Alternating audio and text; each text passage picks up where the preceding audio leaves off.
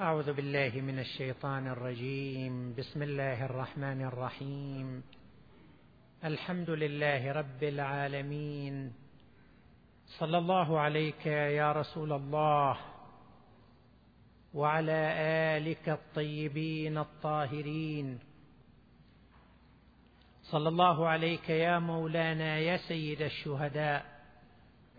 ورمز التضحية والفداء يا أبا عبد الله الحسين وعلى أنصارك المجاهدين بين يديك.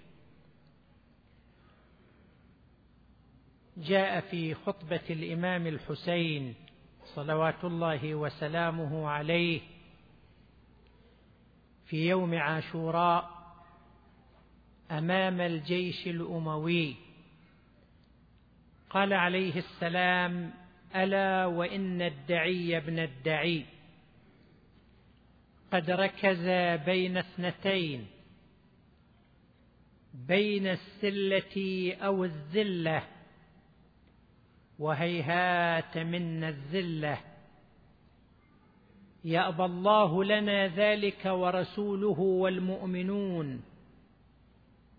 وحجور طابت وطهرت ونفوس أبية وأنوف حمية من أن نؤثر طاعة اللئام على مصارع الكرام. وهل هو إلا الموت؟ والقدوم على رب كريم. ألا وإني زاحف بهذه الأسرة مع قلة العدد وخذلان الناصر.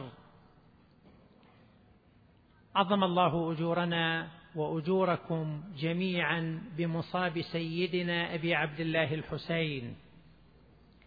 صلوات الله وسلامه عليه. عاشوراء مدرسة تستوحي منها الأجيال قيم التضحية والفداء ومعاني الاستقامة والصمود وآيات العزة والكرامة. الإمام الحسين عليه السلام في الكثير من كلماته كان يشير إلى جانب العزة ورفض الذل والمذلة. واساسا فإن الله سبحانه وتعالى قد خلق في نفس الإنسان التوق إلى الكرامة والمعزة وأنه يرفض بوجدانه وبضميره أن يتعرض للهوان والمذلة. فالكرامة منحة من الله تعالى لبني البشر ولقد كرمنا بني آدم.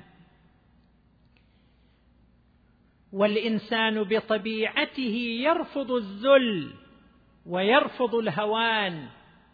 ولذلك الإمام الحسين عليه السلام يقرر هذه الحقيقة بكلام واضح صريح. ألا وإن الدعي ابن الدعي قد ركز بين اثنتين بين السلة يعني سل السيوف والدخول في معركة الحرب والقتال أو الذلة قبول الذل والهوان بالخضوع لبني أمية الظالمين الطاغين. ثم يقول عليه السلام هذه الكلمة التي أصبحت شعارا للأحرار في كل عصر وهيهات من الذلة. لماذا يا أبا عبد الله؟ لماذا لا تقبل المذل والهوان؟ قال يأبى الله لنا ذلك ورسوله. والمؤمنون وحجور طابت وطهرت التربية التي نشأها الحسين لا تسمح له بأن يقبل المذلة والهوان. وأنوف أبية ونفوس حمية من أن نؤثر طاعة اللئام على مصارع الكرام. وفي كلمة أخرى قال عليه السلام إني لا أرى الموت إلا سعادة والحياة مع الظالمين إلا برما. وهكذا تحدث كل الشعراء وكل من انتهل من هذا المنهل العذب مدرسة العزة والكرامة حاولوا صوغ هذه المعاني. قال أحدهم فكن رجلا إن تمض أثواب عيشه رثاثا فثوب العز منك جديد وإياك أن تشري الحياة بذلة. هو الموت بذلة هي الموت. والموت المريح وجود وغير فقيد من يموت بعزة. وكل فتى بالذل عاش فقيد. لذاك نضى ثوب الحياة ابن فاطم وخاض عباب الموت وهو فريد. هكذا كانت مواقف أبي عبد الله الحسين عليه السلام. والإسلام جاء لكي يحفز أبناء البشر على أن يتمسكوا بكرامتهم وعزتهم. جاء لكي يمنع أي هوان وأي ذل يقع على أحد من الناس. فالإنسان كإنسان له كرامة ولا يصح ابدا أن يتعرض أحد لأحد من بني البشر بإذلال. أن تذل أحد من الناس؟ أن تهين احدا من الناس؟ هذا ممنوع هذا مرفوض شرعا مرفوض. وجدانا المرفوض. المواثيق الدولية لحقوق الإنسان تنص على ذلك. أول مادة في الإعلان العالمي لحقوق الإنسان تقرر هذا المعنى. يولد جميع الناس أحرارا متساوين في الكرامة والحقوق. أنت كأي إنسان وكل إنسان يحمل جوهر الكرامة الإنسانية. ولذلك لا يصح أن يتعرض إنسان للمذلة والهوان ولا أن يقبل الإنسان لنفسه المذلة والهوان. ومن صور الإذلال والهوان التي يمكن أن يتعرض لها الإنسان أن يمارس التمييز بحقه. أن يمارس بحقه التمييز أن يكون يعيش مع آخرين فيعامل بشكل دوني عن الآخرين. وهذا نلحظه وجدانا. لو أن شخصا دخل إلى مجلس وصافح الحاضرين واستثنى واحدا لم يصافحه رغم أنه ليس واجبا عليه أن يصافح. وليس هناك قانون أو نظام يلزمه أن يصافح لكن هذا يعتبر إهانة يعتبر إذلال يعتبر انتقاص. لماذا؟ لأنه ميز بين هذا الإنسان وبين الآخرين. أي لون من ألوان التمييز؟ النظر إلى آخر بدونية. الانتقاص من حقوقه الانتقاص من مكانته. هذا تمييز وهو نوع من أنواع الإذلال. والمسألة لها تأثير نفسي أكثر من تأثيرها المادي الخارجي لأن الإنسان يعيش بمشاعره يعيش بأحاسيسه. إن الإنسان يمكن أن يتحمل ألما كبير يصيب جسمه. يمكن يسقط على الأرض ويحصل له كسر يحصل له شيء يمكن يصاب بحادث البعيد فيتألم.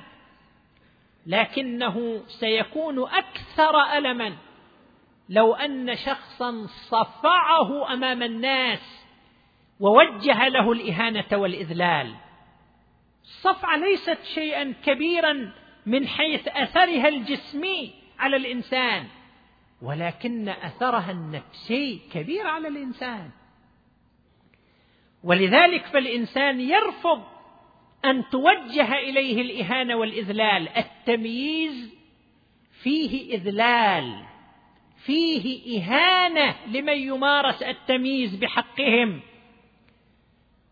الإسلام جاء لكي يقرر المساواة بين بني البشر. يا أيها الناس انا خلقناكم من ذكر وانثى وجعلناكم شعوبا وقبائل لتعارفوا ان اكرمكم عند الله اتقاكم.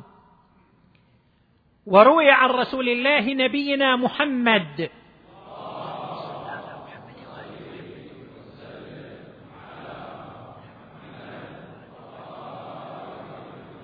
أنه قال صلى الله عليه وآله الناس سواسية كأسنان المشط وفي حجة الوداع نص على هذا الأمر في خطبته أيها الناس كلكم لآدم وآدم من تراب فلا فضل لعربي على عجمي ولا لعجمي على عربي ولا لأحمر على أسود ولا لأسود على أحمر إلا بالتقوى. إن أكرمكم عند الله أتقاكم.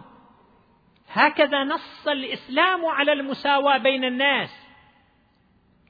ولكن البشرية عانت ولا تزال تعاني من وجود حالات وموجات من التمييز ومن العنصرية بين أبناء البشر. ونريد أن نسلط الأضواء بمقدار ما يتسع لنا الوقت هذه الليلة. لخصوصية هذه الليلة لا نستطيع أن نستغرق كامل الوقت في الحديث. ولكننا سنحاول التركيز. نريد أن نتحدث عن مشكلة التمييز. التمييز بين الناس له مستويان. هناك مستوى شعبي وهناك مستوى رسمي. المستوى الشعبي يعني أن الناس تسود بينهم ثقافات وأفكار يعتقد بعضهم أنه أفضل من البعض الآخر.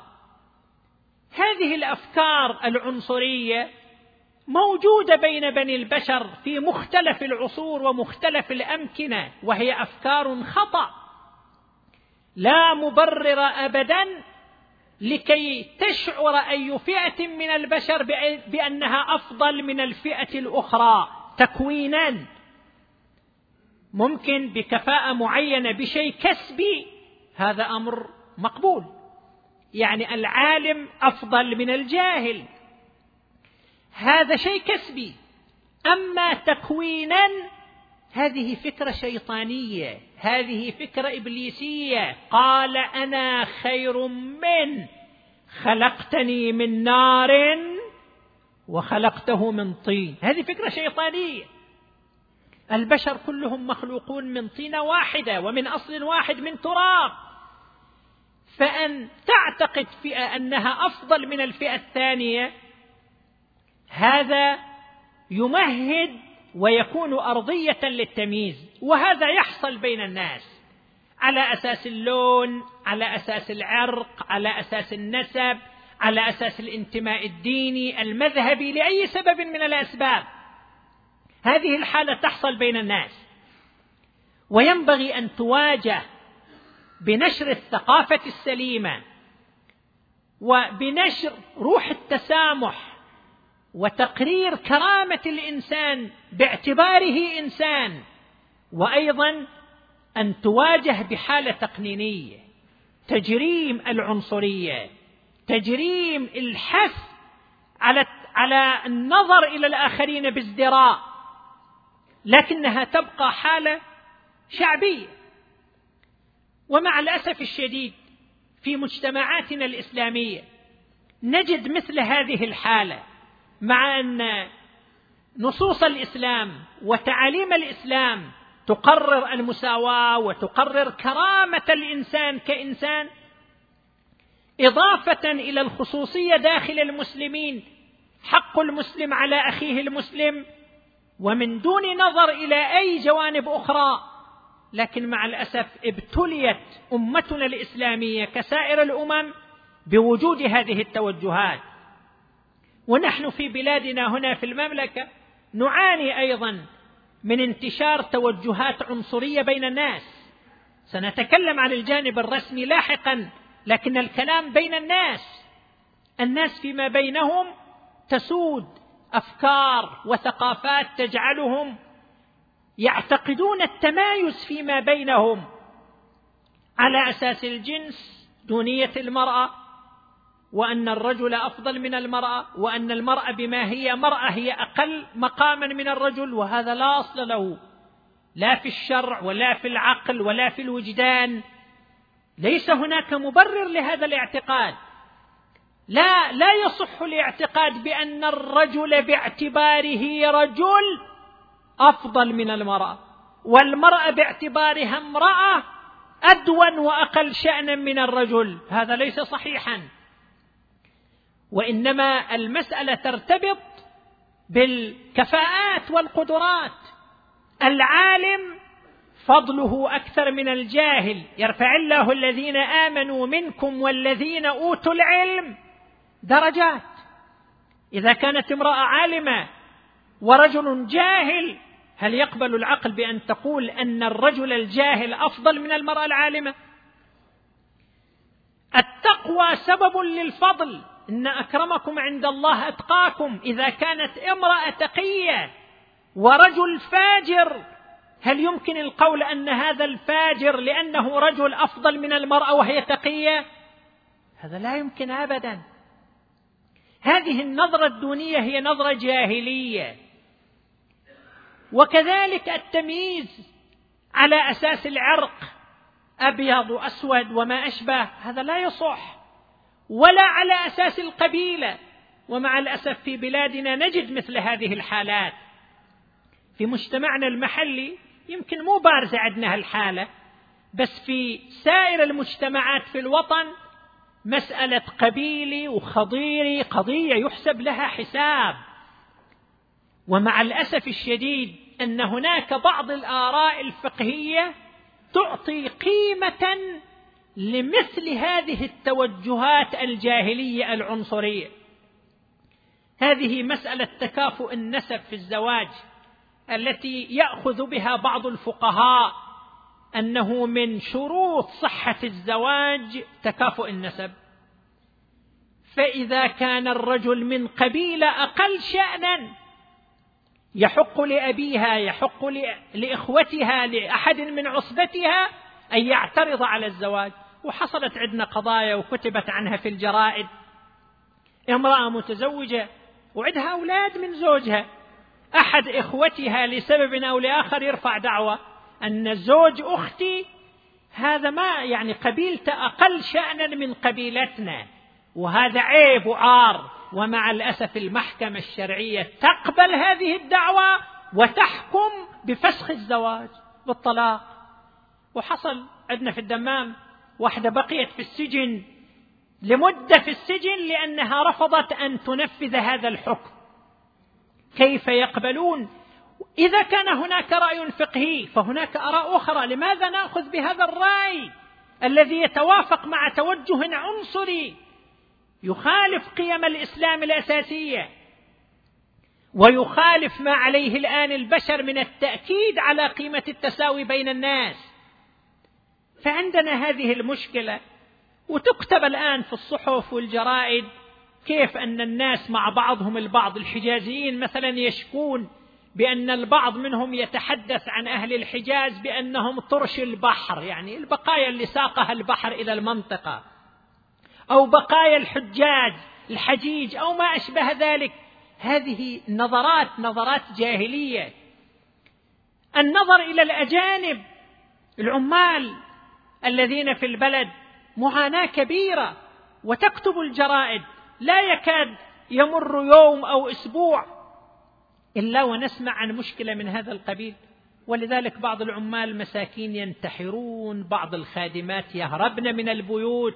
من الأسباب التعامل غير الشريف غير الكريم. هؤلاء بشر. ورد في الحديث عن رسول الله صلى الله عليه وآله أنه قال إخوانكم خولكم جعلهم الله تحت أيديكم ولو شاء لجعلكم تحت أيديهم. هؤلاء العمال خادمات شغالات في المنازل سيحاسبنا الله سبحانه وتعالى حسابا شديدا عن أي إساءة تصدر تجاه أحد منهم. لأن لقمة العيش دفعته لكي يكون خادما لك لكي يكون شغالا عندك في بيتك أو بنت أو امرأة شغالة في البيت. هذا لا يبرر لك أن تسيء أن تهين أن تنال من حقوقها أن تكلفها فوق طاقتها. أشياء مرعبة بعض ما ينشر في الجرائد. وبعض ما يحصل شيء مرعب لا يتناسب مع مجتمع يدعي الإسلام وينتمي إلى الإسلام. هذا على المستوى الشعبي توجد بعض هذه الحالات وهذا أمر مؤسف. لكن ننتقل إلى المستوى الثاني الأخطر أن يكون التمييز سياسة رسمية. يعني أن الدولة تتبنى التمييز بين الناس بين مواطنيها. ماذا يعني التمييز بين المواطنين؟ التمييز بين المواطنين يعني عدم الإقرار بالهويات الخاصة لمجاميع من المواطنين إذا كان هناك تنوع في المجتمع. حكومة واحدة وشعبها يتنوع. عرقيا أو قوميا أو دينيا أو مذهبيا. ما داموا مواطنين فهم شركاء. هم شركاء في تراب الوطن هم شركاء في كل الثروات هم شركاء في الحقوق والواجبات. فلا يصح للدولة أن تمارس التمييز بأن تنتقص من بعض الهويات ولا تسمح ولا تفسح لهم المجال حتى يعبروا عن هويتهم. عندهم هوية معينة قومية أو دينية أو مذهبية. لماذا لا يتمكنون من التعبير عن هويتهم؟ هذا لون من ألوان التمييز. ومن التمييز أيضا الرسمي أن يكون هناك انتقاص من حقوقهم. بحيث لا تتاح لهم فرص متساوية مع بقية المواطنين. رتب معينة في الدولة لا يصلها أبناء هذه الفئة. طبعا أي مواطن من حقه أن يصل إلى أي مستوى وأن يتحمل مسؤولية أي وظيفة من وظائف الدولة ومن خدمة البلد. إذا كان يمتلك الكفاءة في حالة التمييز الطائفي تمنع بعض الفئات عند كفاءة لكن لا يصل إلى هذا الموقع مدرس في الجامعة صار إلى سنوات وعنده كفاءة وعنده قدرة غيره اللي يجي من بعده اللي أقل كفاءة منه يصير عميد كلية لكن هو ما يحلم يصير عميد كلية ليش؟ لأنه ينتمي إلى هذا العرق أو هذه الطائفة أو هذا المذهب. هذا تمييز طائفي. لا يمكن أن يصبح وزيرا. لا يمكن أن يصبح سفيرا. لا يمكن أن يصبح مديرا عاما. لا يمكن أن يصبح رئيس بلدية. هذا تمييز طائفي. فمن مظاهر التمييز الطائفي أن لا يكون هناك أن لا تكون هناك فرص متساوية بين المواطنين لتبوء مواقعهم الوظيفية في خدمة وطنهم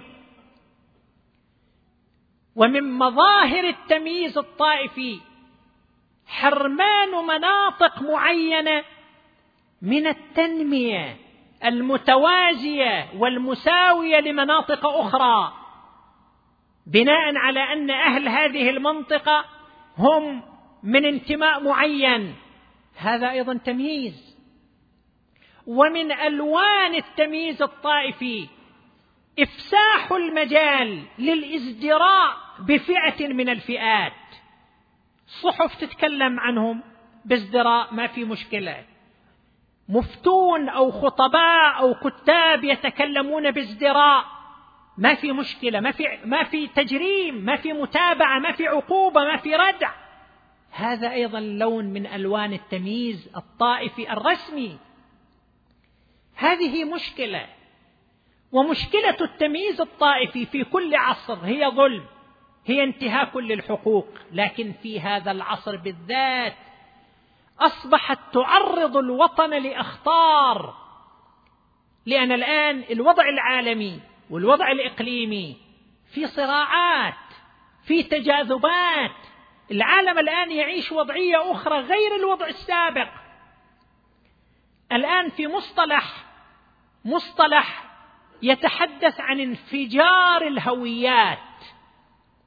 في الماضي كان كثير من الهويات يعانون من التمييز ويعانون من الاضطهاد. لكن كانوا ساكتين. كانوا مستسلمين. التطور اللي حصل الآن في حياة البشر التأكيد على حقوق الإنسان على المستوى العالمي وحرية التعبير عن الرأي والتي فرضت نفسها عبر وسائل التواصل الاجتماعي الموجودة. وكذلك ارتفاع ثقة الناس بأنفسهم. وضعف إمكانية القمع عند الحكومات قياسا بالفترة الماضية.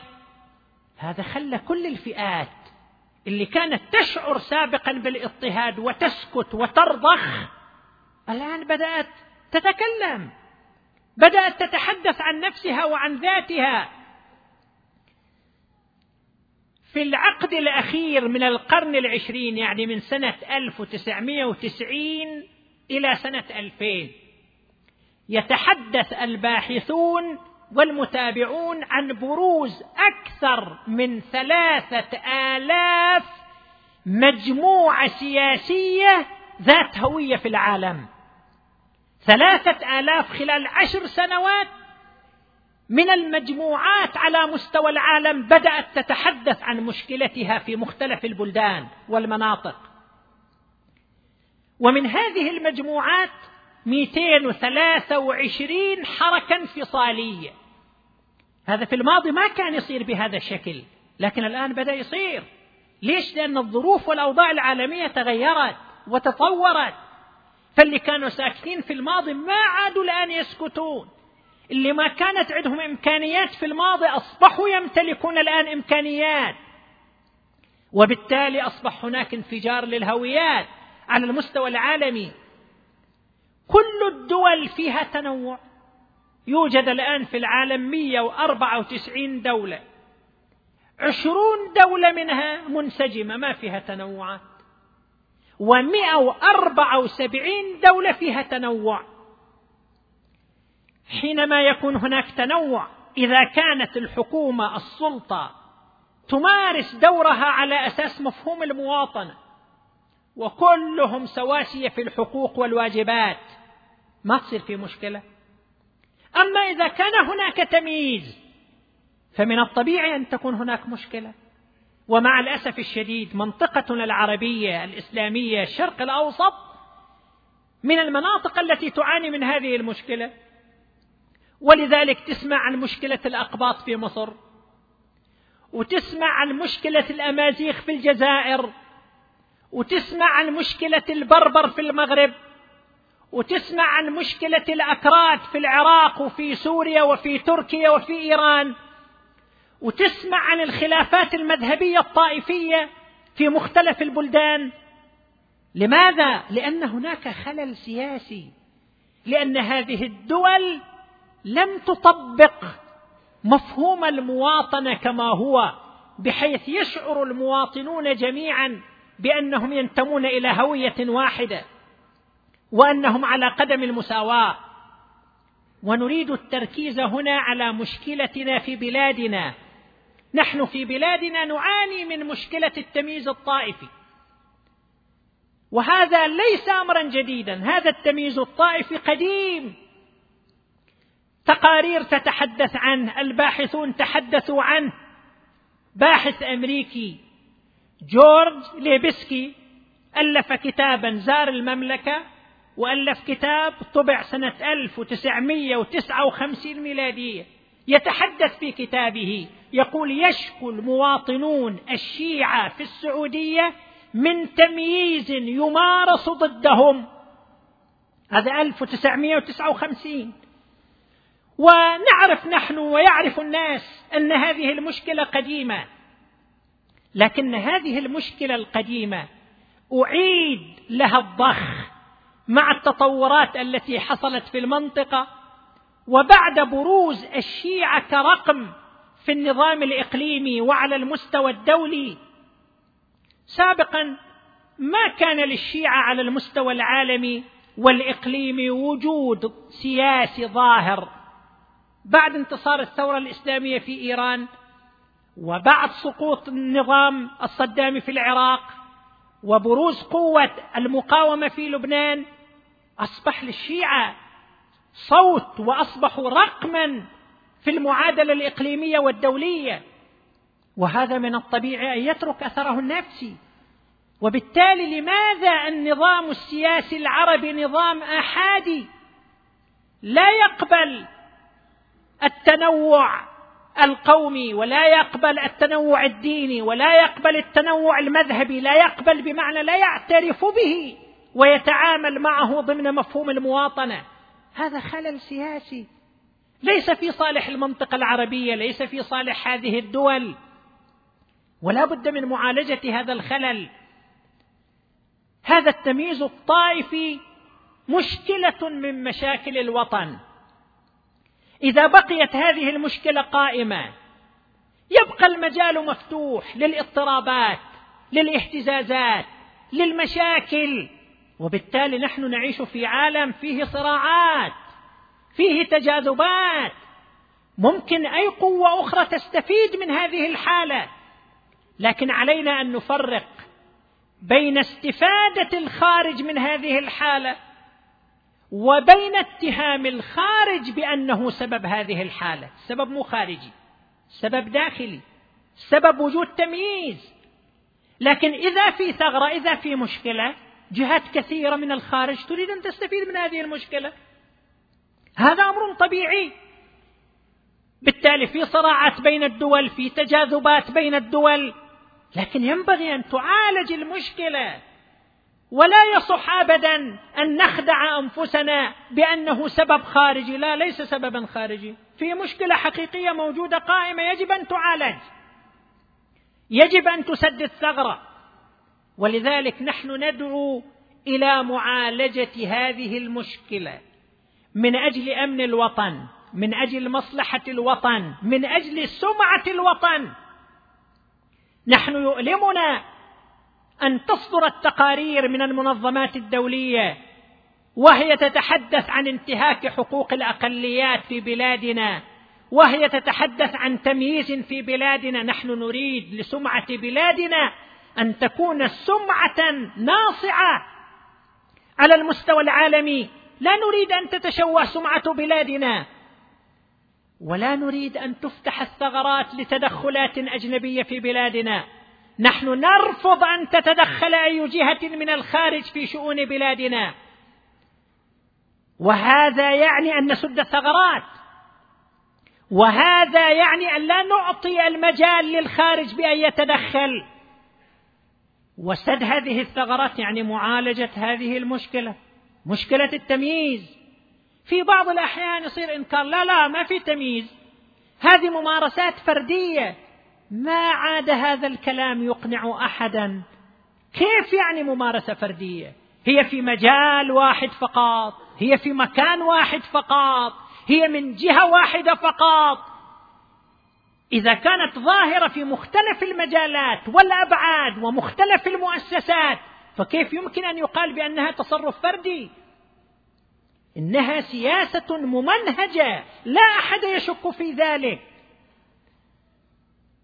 لا بد من معالجة هذه المشكلة. كيف تعالج هذه المشكلة؟ هل تعالج عن طريق النقاش الديني المذهبي؟ نسوي لقاء وحوارات بين علماء السنة والشيعة. نسوي مركز للحوار المذهبي. نحن نرحب بمثل هذه المبادرات. هذا ممكن يكون عامل مساعد. يحتاج قرار سياسي يدعمه هذا العمل. أما إذا قرار سياسي في معالجة المشكلة ما ما يصدر هذه الأساليب لا تفيد في حل المشكلة. المشكلة لا تعالج بالجدل المذهبي. يعني شنو حوار؟ يعني تعال إحنا على الحق لو أنت على الحق ما بينتهي. 1400 سنة ما ينتهي هذا الموضوع. كل جهة تعتقد أنها هي على الحق في دينها في مذهبها في عقائدها في توجهاتها. وهذا الخلاف الديني والخلاف المذهبي قائم من بداية الزمن إلى الآن. اللي يراهنوا على أنه لا إحنا نتكلم ونطرح طيب تكلمت. سنوات عقود من الزمن ثمانين سنة. مناهج التعليم ضمن مذهب معين. الإعلام ضمن مذهب معين. النشاط الديني ضمن مذهب معين. وتعبئة وحصار للمذاهب الأخرى. لكن هل اقتنع أتباع المذاهب الأخرى وتركوا مذاهبهم؟ الصوفية تغيروا في الحجاز الإسماعيلية تغيروا في نجران الشيعة تغيروا في المنطقة الشرقية ما تغيروا ولا بيتغيروا هذا أمر طبيعي. بل بالعكس كلما كان هناك حصار وكلما كان هناك تعبئة زاد الناس إصرارا على مذهبهم وعلى توجههم. وهذا اللي نشوفه من المظاهر الصارخة في الحالات المذهبية هذا رد فعل. رد فعل لحالة الحصار ولحالة التعبئة. اذا المشكلة مو مشكلة مذهبية. حتى تعالج بحوار ونقاش بين السنة والشيعة. سيبقى السنة سنة وسيبقى الشيعة شيعة. وسيبقى كل طرف معتقد بأحقيته وصوابية مذهبه. لكن المسألة هي مسألة أن الدولة لا تمارس التمييز بين مواطنيها. الشيعة أو الإسماعيلية أو الصوفية ما عندنا مشكلة كبيرة. واحد يكتب كفرنا وواحد يكتب كتاب ضدنا هذا مو مشكلة كبيرة. هو يكتب وإحنا نكتب هو يقول وإحنا نرد. لكن المشكلة إذا تحولت هذه الفتوى وإذا تحول هذا الكتاب إلى سبب للانتقاص من حقوقنا كمواطنين هذا هو المشكلة. وإلا ليس مشكلة كبيرة ذاك الأمر.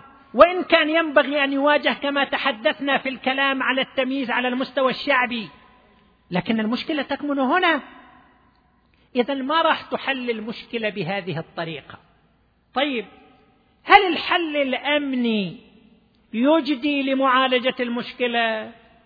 اللي يتحدث عن حقوقه واللي يتحدث ضد التمييز واللي يتحرك ضد هذا الشيء. سجنه عذبه سوي له اعمل له. طيب وبعدين؟ إلى أين ستصل الأمور؟ ومتى أجدى القامع في حل هذه المشكلات؟ بالعكس وخاصة في هذا العصر. القمع قد يؤدي إلى ردود فعل تحدي أكثر يصير عند الناس ومواجهة أكثر تصير عند الناس وبدل ما تكون المشكلة في حدود معينة تتصعد أكثر وتتصعب أكثر وتتعقد أكثر. الحل الأمني يضر ولا ينفع. الحل الأمني لا يحل المشكلة بل يعقدها. المطلوب هو الحل السياسي. الحل السياسي ما هو؟ هذا شيء تحدثناه مع المسؤولين كثيرا وكتبنا حوله وطرحناه. وسعينا بهذا الاتجاه حرصا منا على وحدة الوطن وعلى أمن الوطن وعلى سلامة الوطن وعلى نقاء سمعه الوطن وعلى منع أي مجال للتدخلات الخارجية في الوطن. نحن نعتقد أن حل هذه المشكلة يحتاج إلى قرار سياسي. هذا القرار يقوم على أساس التعامل مع المواطنين كمواطنين بغض النظر عن مذاهبهم وانتماءاتهم. فيكونون متساوين في الحقوق والواجبات. هذا هو الذي يحل المشكلة وهذا ما نامل ان يتحقق. التبريرات التي تطرح بأنه إحنا نسمع من بعض الجهات. ترى إحنا ما عندنا مشكلة لكن تدرون في جماعة متشددين ما يرضوا يضغطوا على الدولة. ما يقبلوا أن نعطيكم حقوقكم. طيب وأنا أكون ضحية لخضوعك لمتشددين لتحالفك مع جهة أخرى. هذا مو كلام منطقي. ونحن نعلم ونرى أن الدولة حينما أرادت أن تتخذ قرارات لا يقبلها اولئك اتخذت تلك القرارات وواجهت معارضتهم. بس هالصوب يصير لجدار الهبيط. هذا لا يصح. هذا تبرير غير مقبول وما عاد مقبول. واحد يجي يقول لك لازم أنت تظلم هذا المواطن. وأنا ما أرضى عن الدولة إلا إذا تظلم هذا المواطن. هذا ليس صحيحا. لا شرعا ولا عقلا ولا وجدانا. فهذا التبرير مرفوض.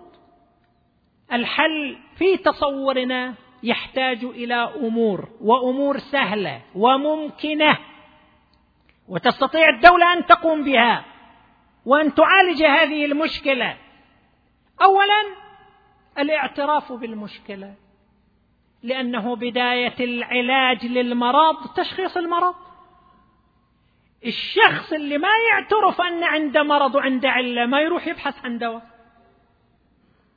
إذا كان في إنكار للمشكلة فلا يكون هناك بحث جاد عن حلها. وإحنا رأينا في المجالات الأخرى سابقا كان هناك إنكار لمشكلة الفقر. ما في فقر في المملكة. كل الناس عندهم خير. لكن بعدين الدولة اعترفت بأن هناك مشكلة مشكلة الفقر. والملك راح زار بيوت فقراء في الرياض وسلطت عليها على الحادثة وسائل الإعلام وطرحت. وبالتالي صار كلام أن في مشكلة في فقر في حاجة عند بعض الناس في هذا البلد الثري الذي له ثروات هائلة ومدخوله وايراداته ايرادات هائلة. صار اعتراف بالمشكلة. هذا الاعتراف هو الذي يمهد الطريق للبحث عن حلول. بالتالي تشخيص المرض نصف العلاج. الفساد. سابقا ما كان أحد يقدر يتحدث أن في في, في فساد في جهاز من أجهزة الدولة. هذا يعتبر اتهام للدولة. هذا يعتبر انتقاص من الدولة. كان بصعوبة يستطيع أن يتحدث أحد عن وجود فساد في أجهزة الدولة. أخيرا لا صار اعتراف بأن هالمشكلة موجودة. وجميل جدا صارت هيئة لمكافحة الفساد. اعتراف بأن هناك فساد يحصل. هذا شيء طبيعي إحنا مجتمع بشري مو مجتمع ملكي فكل الدول في هذه المشاكل موجودة. إحنا شنو نختلف عن بقية المجتمع؟ فصار اعتراف بالمشكلة. حقوق الإنسان انتهاكات حقوق الإنسان. سابقا كان ينظر إلى هذا الموضوع باعتباره خطر أمنيا لا تحكي عن حقوق الإنسان. إحنا ما عندنا مشكلة. وما في مشكلة في البلد اسمها مشكلة حقوق الإنسان. لكن الآن صار في اعتراف والدولة شكلت هيئة لحقوق الإنسان وأقامت الجمعية الوطنية لحقوق الإنسان وهي خطوة إيجابية. يحتاج إلى أن تتكامل. لكن هذه خطوة إيجابية. ما ندعو إليه. أن الدولة تتعامل مع المشكلة الطائفية ومع التمييز الطائفي كما تعاملت مع المشاكل الأخرى. يصير اعتراف بأن هالمشكلة موجودة وبالتالي يكون هناك عزم على معالجتها. هذا أولا.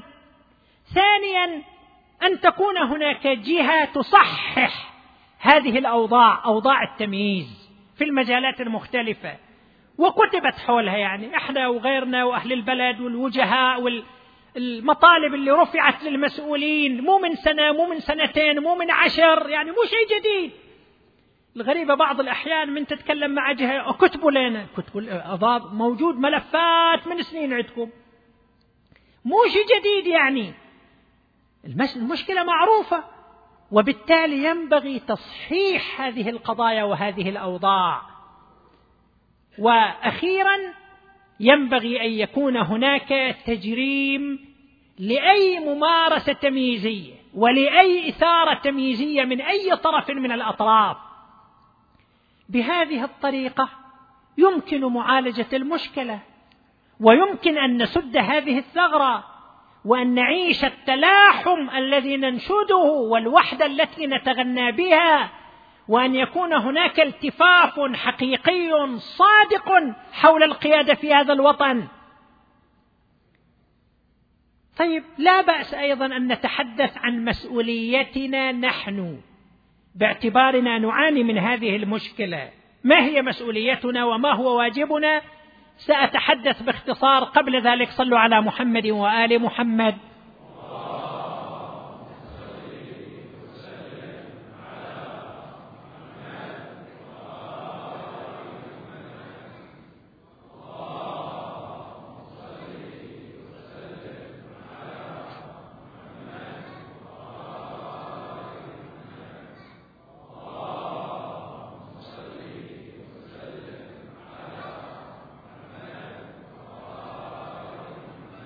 نحن كمواطنين نواجه هذه المشكلة علينا في رأيي.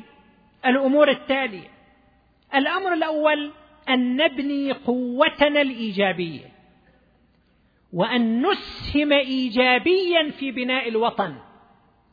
قوتنا الإيجابية نبني كفاءتنا نبني قدراتنا نبني مؤسساتنا الاجتماعية. كما تحدثنا في ليلة سابقة أن المجتمع القوي يفرض احترامه ويكون أقدر على مواجهة التحديات والمطالبة بالحقوق. فعلينا أن نبني قوتنا الإيجابية. نحن لا نتحدث عن بناء قوة سلبية ضد الآخر. نحن نتحدث عن بناء القوة الإيجابية ببناء الكفاءات برفع المستوى العام في المجتمع بقيام المؤسسات الاجتماعية التي تؤكد التماسك والتلاحم الاجتماعي وأن نسهم ايجابيا في بناء الوطن. فالوطن وطننا والمستقبل هو لمن يكون له دور أكبر في التنمية والبناء الوطني. فعلينا أن نجد ونجتهد في هذا المجال كل في موقعه أي موظف أي عامل أي إنسان في أي موقع. عليه أن يكون انموذجا في الإخلاص للوطن في البذل من أجل الوطن في العمل من أجل رفعة الوطن. هذا هو الأمر الأول. الأمر الثاني أن نقدم الصورة الصحيحة عن أنفسنا. نحن محاطون بإعلام يرسم لنا صورة مشوهة. وبأناس يتهموننا بأسوأ الاتهامات. ولا يكفي أن ندين ما يقوله الآخرون عنا. نحن علينا أن نقدم أنفسنا. الصورة التي تريد أن يراك الآخرون فيها بادر لرسمها بادر لإبرازها بادر لعرضها. لا يصح لنا أن ننكفئ على أنفسنا. يجب أن ننفتح على الآخرين أن ننفتح على محيطنا أن نتواصل. ولا ينبغي أن يسودنا شعور سلبي تجاه الآخرين بأن الآخرين لا يقبلوننا الآخرين متعصبين ضدنا الآخرين كذا الآخرين كذا. هذا تفكير ليس صحيح. لماذا ليس صحيح؟ لأنه لا تعمم يعني أنت إذا شفت بعض المجاميع وبعض الناس المتعصبين لا يعني أن كل الناس متعصبون. إضافة إلى أنه إذا كنت تعتقد أن هناك أناس متعصبين ضدك وعدهم نظرة سيئة ومشوهة فعليك أن تقوم بواجبك في تبيين حقيقتك. الإمام عليه السلام الإمام زين العابدين عليه السلام يقول أيها الناس من عرفني فقد عرفني ومن لم يعرفني فأنا أعرفه بنفسي. لازم نعرف بأنفسنا. ننكفع على أنفسنا ننغلق ننطوي. هذا خطأ. ولا ينبغي لنا أن نقع في مطب الخلاف المذهبي. مع الأسف أن البعض بقصد أو بغير قصد وبقصد الدفاع عن المذهب يوقع في هالمطب وياخذ ويعطي وأنتوا وإحنا وما أدري إيش وسويتوا وفعلتوا وفعلنا. هذا غلط. هذا ما يريده الحاقدون هذا ما يريده غير الواعين. إحنا ليس مشكلتنا مع مذهب لا مع السنة ولا مع السلفية ولا مع ايجيا إحنا مشكلتنا مشكلة سياسية. ليس مشكلتنا مع أطراف من الناس حتى ندخل في صراع معهم. وإذا واحد أراد يجرنا إلى الصراع المذهبي فعلينا أن نتذكر ما كان يفعله الإمام زين العابدين عليه السلام. يمشي فيسبه رجل الإمام يعرض عنه.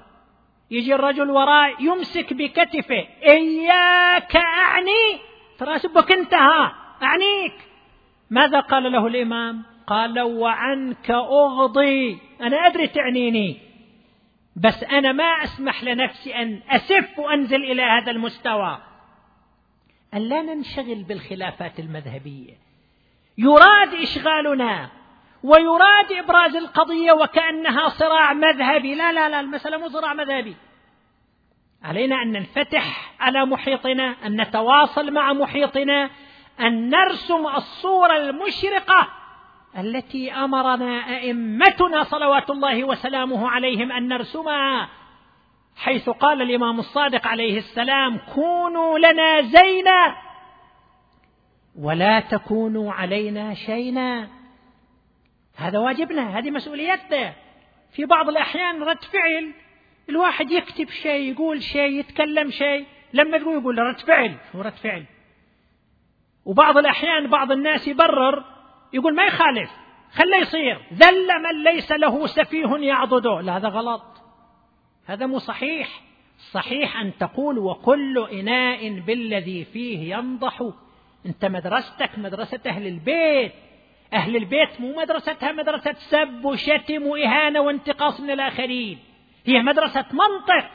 هي مدرسة معرفة. هي مدرسة الناس صنفان. إما أخ لك في الدين أو نظير لك في الخلق. هي مدرسة التزام بقول الله تعالى ولا تسبوا الذين يدعون من دون الله فيسبوا الله عدوا بغير علم. مع الأسف الشديد ابتلي الشيعة في هذا العصر. ومع وجود الفرص الإعلامية والفضائيات بخروج عناصر يعطي صورة مشوهة عن التشيع وعن مدرسة أهل البيت. يفكروا أنه بالساب والشاتم واللاعن والانتقاص. من الشخصيات المقدسة عند الآخرين هذا انتصار للمذهب هذا انتصار لأهل البيت. لا والله هذا تشويه للمذهب. هذا إضرار بالمذهب. هل هم قاصدون؟ غير قاصدين. خلفهم جهات تدعم هذا التوجه هذه التوجهات لإشغال الأمة بالفتن والصراعات الطائفية. إذا كان هناك في الطرف الآخر حمقى. وحاقدون ومتعصبون ومتشددون. فنحن لا يصح أن نقبل لأنفسنا أن نستخدم نفس المنطق ونفس اللغة ونفس الأسلوب ونفس الطريقة. ما كان هذا خلق أئمتنا ولا بهذا وجهنا أئمتنا صلوات الله وسلامه عليهم. هذا الأمر الثاني. الأمر الثالث الاستمرار في الحراك المطلبي. من حق الناس أن يطالبوا بحقوقهم. الاستمرار في الحراك المطلبي عبر الوسائل التي تمكن الناس من طرح قضيتهم ومن التأكيد على حقوقهم. هذا أمر مشروع. الله سبحانه وتعالى يقول لا يحب الله الجهر بالسوء من القول إلا من ظلم. هذا حق مشروع. ما دام حقوق منتهكة الناس من حقهم أن يطالبوا بها لكن يحتاج الإنسان أيضا يفكر في الوسائل في الوسائل المناسبة.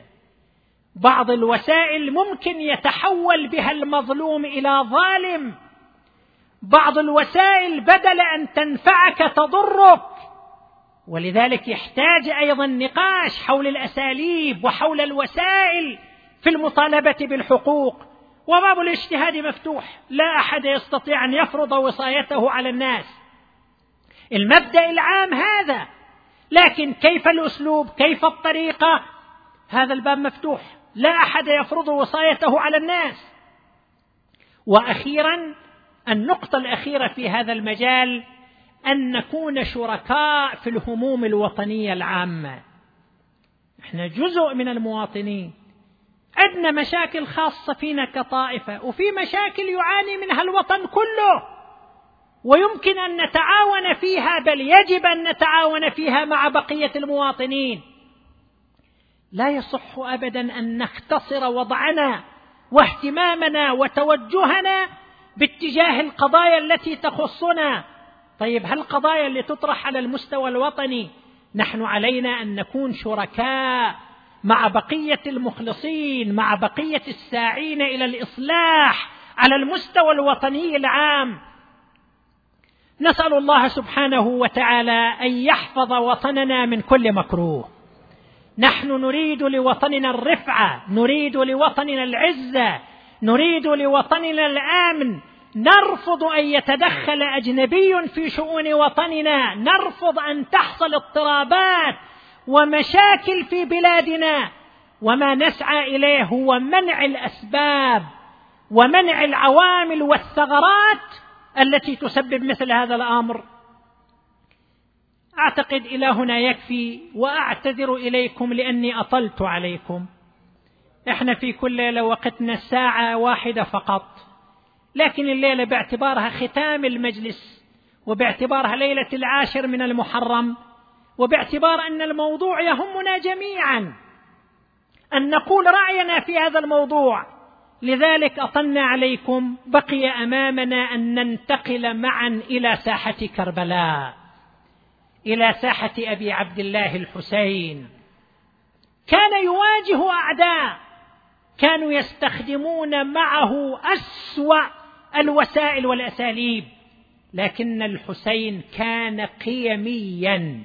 في مواقفه وأساليبه. لم يتعامل مع بني أمية بأساليبهم ولا بطريقتهم بل تعامل بكل أريحية. وأنتم تسمعون في مجالس أبي عبد الله الحسين ماذا صنع مع جيش الحر قال اسقوا القوم ورشفوا خيولهم ترشيفا. جاءوا لقتاله ولكنه مع ذلك يقول اسقوا القوم ورشفوا خيولهم ترشيفا. أكثر من مورد أصحابه يقولون له نبدأ. في يوم العاشر من المحرم بعض أصحاب الحسين طلب من الحسين الإذن له حينما سمعوا كلاما سيئا تجاه الإمام من الأعداء. الإمام عليه السلام أمر في الليل أن يحفر حول الخيام خندق. ويجمع فيه الحطب وحتى تضرم فيه النار لحماية المخيمات من الخلف. واحد لما راى من بني سعد من جيش ابن سعد قال يا حسين استعجلت النار في الدنيا قبل نار الآخرة. طبعا غضب أصحاب الحسين. أراد أحدهم أن يؤدبه أن يردعه يطلق عليه النار. ماذا قال له الحسين؟ قال لا إني أكره أن أبدأهم بقتال. أنا ما أبدأ باستخدام العنف. أبدأ أكره أن أبدأهم بقتال. ولا مجال لطرح الشواهد لكن ثورة أبي عبد الله الحسين بمقدار ما فيها بطولة بمقدار ما فيها صمود فيها قيم فيها وفاء فيها أريحية فيها إنسانية. وعلينا أن نتأمل هذه المشاهد. أذكر لكم بعض الشواهد من هذه الأريحية التي كانت في يوم عاشوراء. جنادة ابن الحرث الأنصاري التحق بالحسين ومعه عائلته زوجته وابنه وكان اسم ابنه عمرو وبعض الكتب تقول عمر فكان مع الحسين عليه السلام في يوم عاشوراء استأذن جناده وخرج إلى المعركة ومضى شهيدا. زوجته أم عمرو التفتت إلى ولدها بني هنيئا لك شهادة أبيك. أبوك صار شهيد. أبوك صار شهيد فقم أنت يا بني. لتنال الشهادة بين يدي أبي عبد الله الحسين. أنت بعد لا تخسر هذه الفرصة. أقبل الشاب فتى صغير عمره إحدى عشر سنة. هذا أصغر جندي كان في معسكر الحسين. والحسين واقف وإذا بهذا الفتى يأتي سلم على أبي عبد الله الحسين. رد عليه الإمام الحسين السلام قال له سيدي أبا عبد الله جئتك مستأذنا ائذن لي أن أخرج لكي أجاهد بين يديك. الحسين التفت إليه وقال هذا غلام صغير قتل أبوه في المعركة وإني أكره أن يقتل ولا يبقى لأمه أحد أم ما عدها أحد يرعاها بعد. ما عدها إلا هالولد سلوى يبقى لها. بني عد إلى أمك. فإنها تكره أن تقتل بعد مقتل أبيه وإذا بالغلام يخاطب الحسين باكيا سيدي أبا عبد الله أمي هي التي قلدتني سيفي وهي التي أمرتني بأن أجاهد بين يديك يا أبا عبد الله. فشكره الحسين وأذن له بالخروج فبرز إلى المعركة حتى سقط شهيدا رحمة الله عليه. أحدهم كانت معه أمه وكانت معه زوجته. أمه كانت تشجعه على الخروج إلى المعركة. بني اخرج وبيض وجهي عند فاطمة الزهراء. جاهد بين يدي أبي عبد الله. زوجته شابة. ولتو قد تزوجته صارت تثبطه. إلى أين أذهب بعدك؟ لمن تتركني بعدك؟ لكن أمه كانت تشجعه على الخروج إلى المعركة. فعلا خرج إلى المعركة. صار يقاتل القوم قتالا شديدا ثم حانت منه التفاتة. وإذا به يرى زوجته وهي تصرخ وتصيح به أحسنت قاتل دون الطيبين. جاهد دون ابن بنت رسول الله. أعادها إلى الخيمة.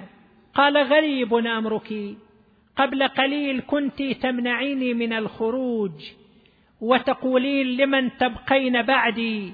والآن تأتين إلى وسط المعركة حتى تشجعيني على القتال.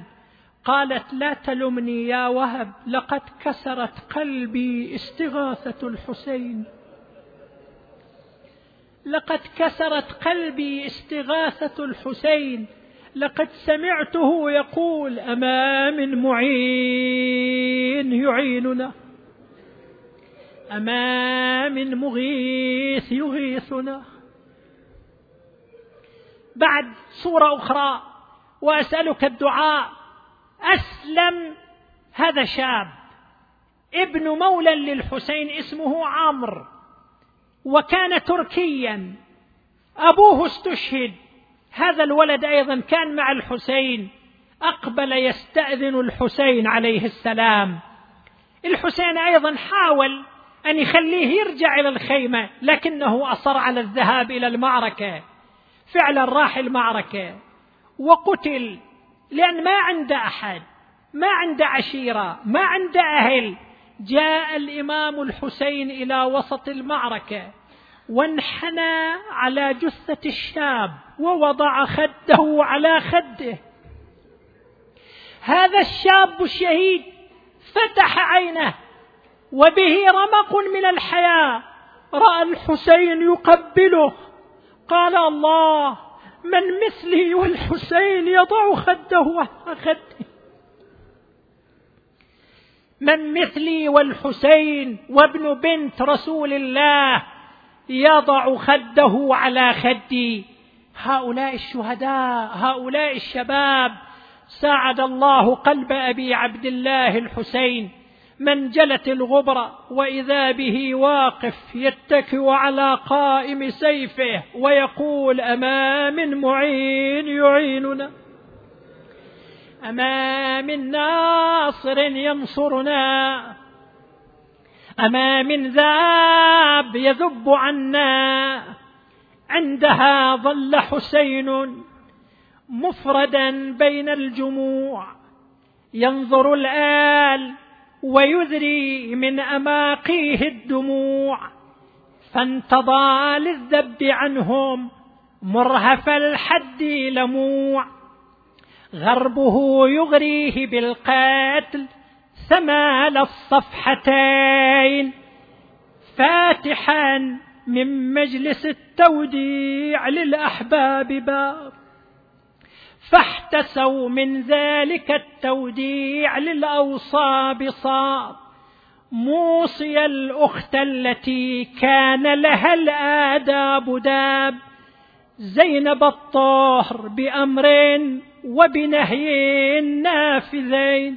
أخت يا زينب أوصيك وصايا فاسمعي. أخت يا زينب أوصيك وصايا فاسمعي إنني في هذه الأرض ملاق. مصرعي فاصبري فالصبر من خيم كرام المترع. كل حي سينحيه عن الأحياء حين. في جليل الخطب يا أخت اصبر الصبر الجميل إن خير الصبر ما كان على الرزء الجليل. واترك اللطم على الخد واتركي اللطم على الخد وإعلان العويل. ثم لا أكره سقي العين ورد الوجنة. بعد اسمع الوصية الأخيرة. واجمعي شمل اليتامى. واجمعي شمل اليتامى بعد فقدي وانظمي. أشبعي من جاع منهم ثم أروي من ظمي واعلمي أني في حفظهم طل دمي. ليتني بينهم كالأنف بين الحاجبين وحسين وحسين. أختها تيني رضيعي أره قبل الفراق فأتت بالطفل لا يهدى والدمع مراق. يتلظى عطشا والقلب منه في احتراق. وحسينا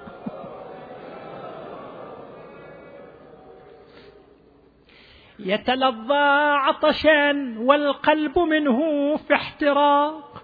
غائر العينين طاوي الباطن ذاوي الشفتين. وحسينه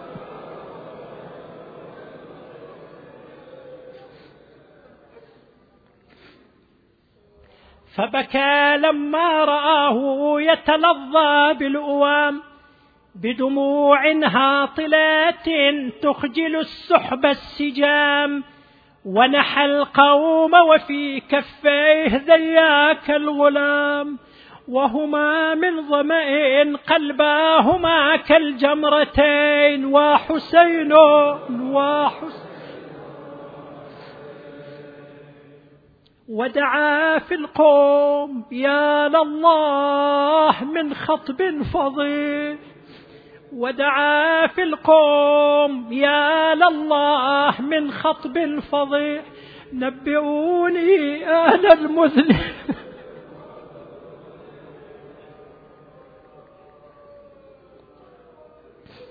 نبئوني أنا المذنب أم هذا الرضيع؟ لاحظوه فعليه شبه الهادي الشفيع. لا يكن شافعكم خصما لكم في النشأة. وحسين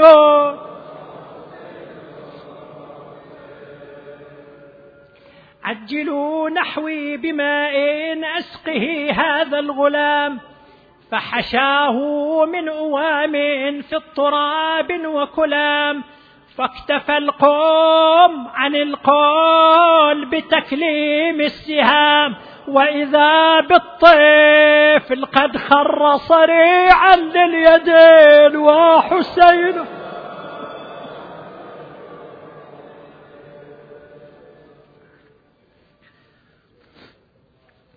فالتقى مما هما من منحر الطفل دما ورماه صاعدا يشكو إلى رب السماء وينادي يا حكيم أنت خير الحكم. فجعل قوم بقتل الطفل قلب الوالدين وحسين.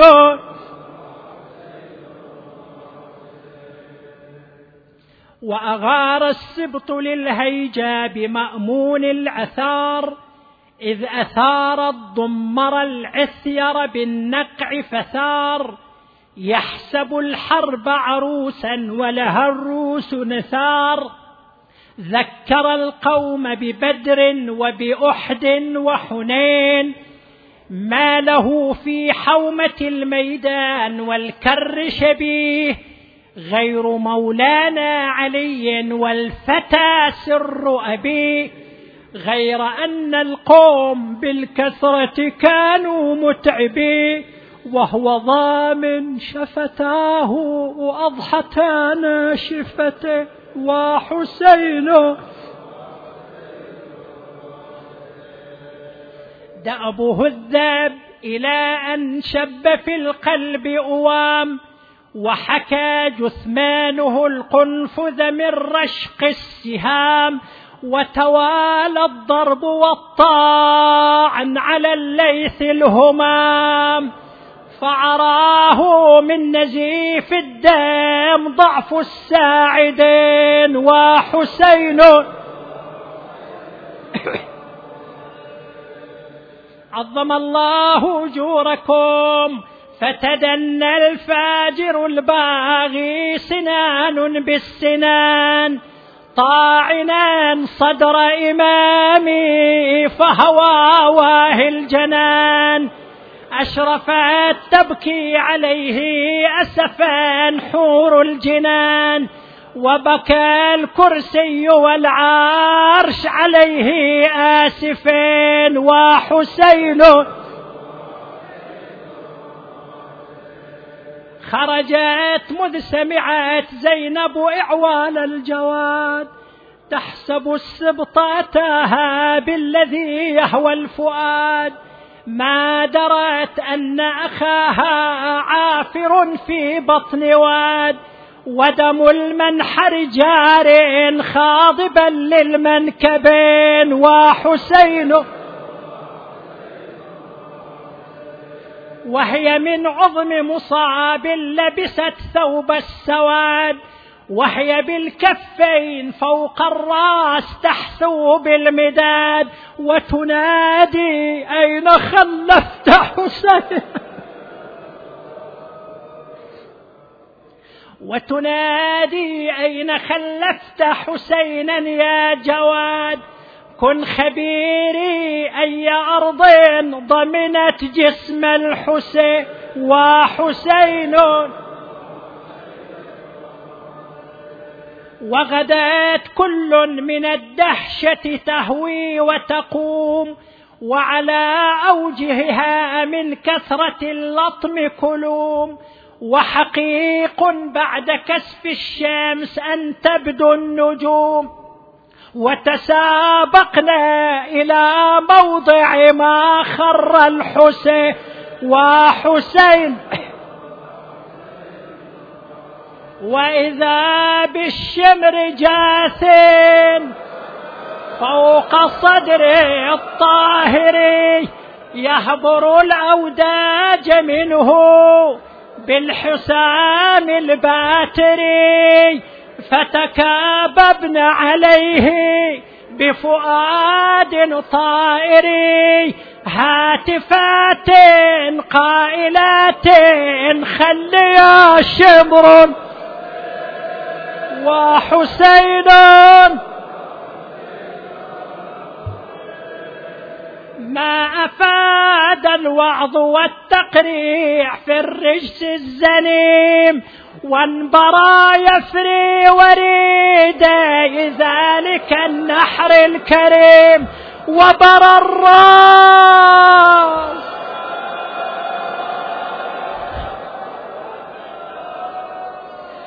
صبر الراس وعرلاه على ربح قويم وحسين.